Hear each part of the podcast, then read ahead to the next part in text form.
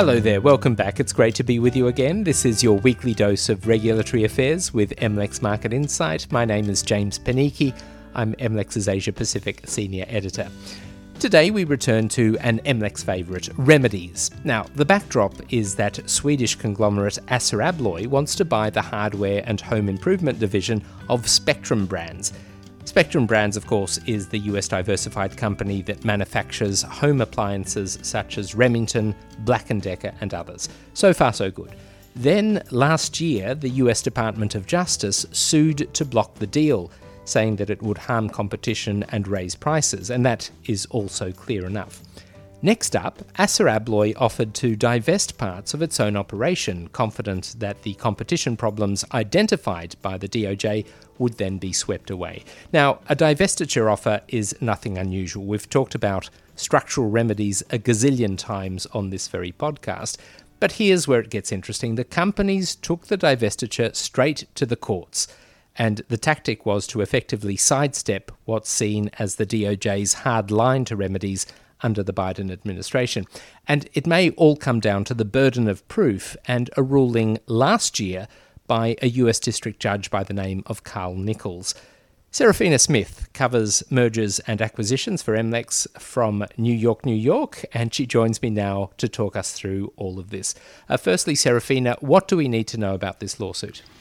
So, the DOJ is suing Assa Abloy, which is a Swedish manufacturer over its proposed acquisition of the hardware and home improvement division of Spectrum Brands.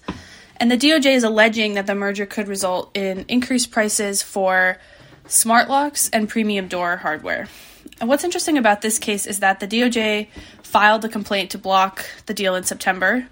And in December, Assa Abloy announced that it would divest two of its divisions, Emtek and Smart Residential, which are two of its brands that manufacture smart locks and um, premium door locking mechanisms, which is, of course, the DOJ's alleged overlap in this complaint. Right now, we get to this point, and you use the expression in your article litigating the fix. What does that mean? Litigating the fix has to do with litigating a remedy. So, a remedy being like a divestiture in this case. Specifically, remedies that are proposed by the parties in a merger and they're either rejected by the agencies or they were never even brought to the agencies during the traditional pre merger review process. And under the Biden administration, both the FTC and the DOJ have taken a really critical stance on remedies in general. Jonathan Kanter, the head of the DOJ's antitrust division, has said that divestitures should be the exception, not the rule, for example. So there's this feeling among parties that while the agencies are taking this hardline stance on mergers and remedies, that they might actually be better off bringing their fix, so to speak, to the courts, where they might have a possibly sympathetic judge that might look at their deal and they might be able to get their deal through that way rather than through the agencies who have essentially won't even come to the table to negotiate. And additionally, the agencies have had a string of losses in court. Um, the DOJ lost three big cases, the FTC just lost another one. So there's this feeling that maybe litigation is an easier path to go. And so, what happens uh, when the parties bring a fix to the court? How does it How does it work? Well, that's where this question of shifting the burden of proof comes in that I wrote about in my article. And there's no established precedent on this from an appeals court, which means that there have been some differing opinions in DC at the district court level. In previous cases like Aetna, Humana, and the Sysco US Foods merger, um, the judges in those cases said that first, it's up to the parties to prove um, what's called a presumption under the Clayton Act, meaning a likelihood that the deal will increase consolidation in an industry or have some anti competitive effects. After that, the burden of proof would shift to the defendants to prove that what they're proposing as a remedy, such as a divestiture, like the one proposed in this case, would alleviate some of those concerns. It can get a bit confusing though because always the ultimate burden of persuasion still rests with the government. Now, there was an interesting opinion by Judge Nichols in the United Health Change Healthcare merger process uh, last year, right? How does that uh, opinion change things in your view? So, in that decision, Judge Nichols basically stepped away from the precedent and offered a differing opinion.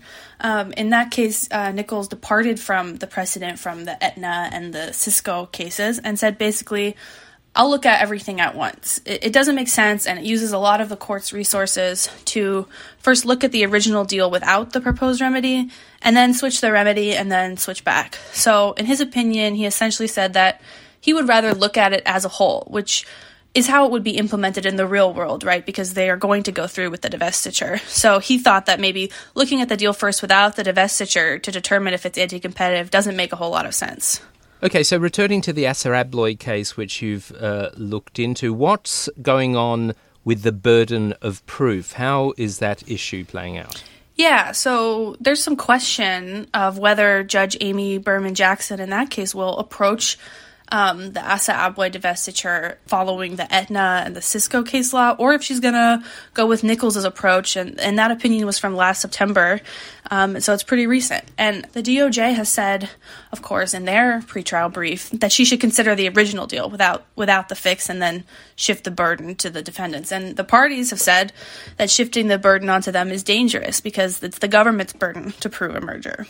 And so that's where these two amicus briefs come in. Um, we have one that was filed by the American Antitrust Institute and um, the former Obama administration attorney general, and another from a group of antitrust law experts.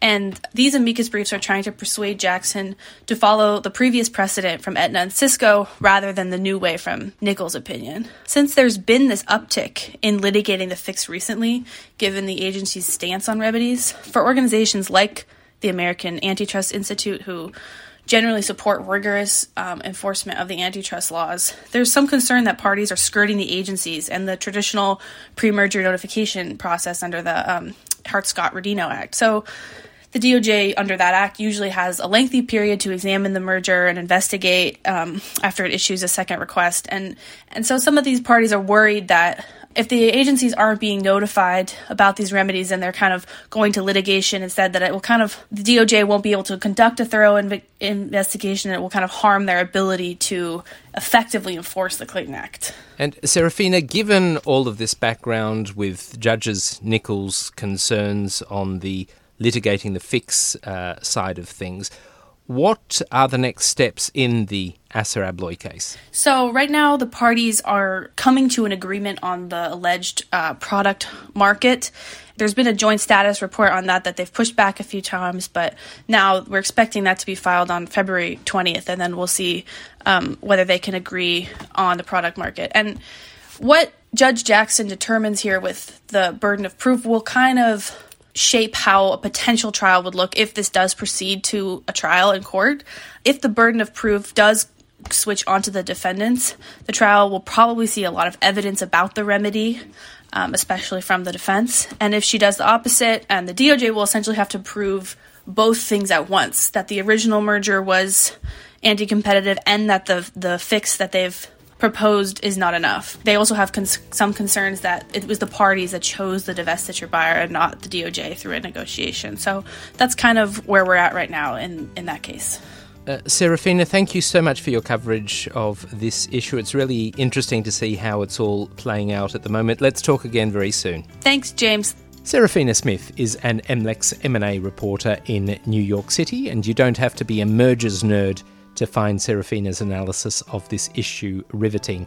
And you can read it in its entirety at our website, mlexmarketinsight.com. That's M-L-E-X marketinsight.com. Just click on the News Hub tab for all of the very best of our reporting and analysis. You'll also notice a banner on the front page directing you to our most recent special report featuring an in depth interview with Australia's top antitrust official, Gina Cass-Gottlieb. It's ready for you to download if you haven't done so already. As for this podcast, well, you can subscribe on iTunes, SoundCloud, Spotify, and Stitcher. That way, it will slide into your feed directly at the usual time every Friday. The MLEX podcast is produced and presented by me, James Panichi. It's uploaded with the kind assistance of the MLEX marketing team in London, and our executive producer is Richard Thompson. From everyone here at MLEX and LexisNexis, thank you for your company. I'll see you soon. Bye for now.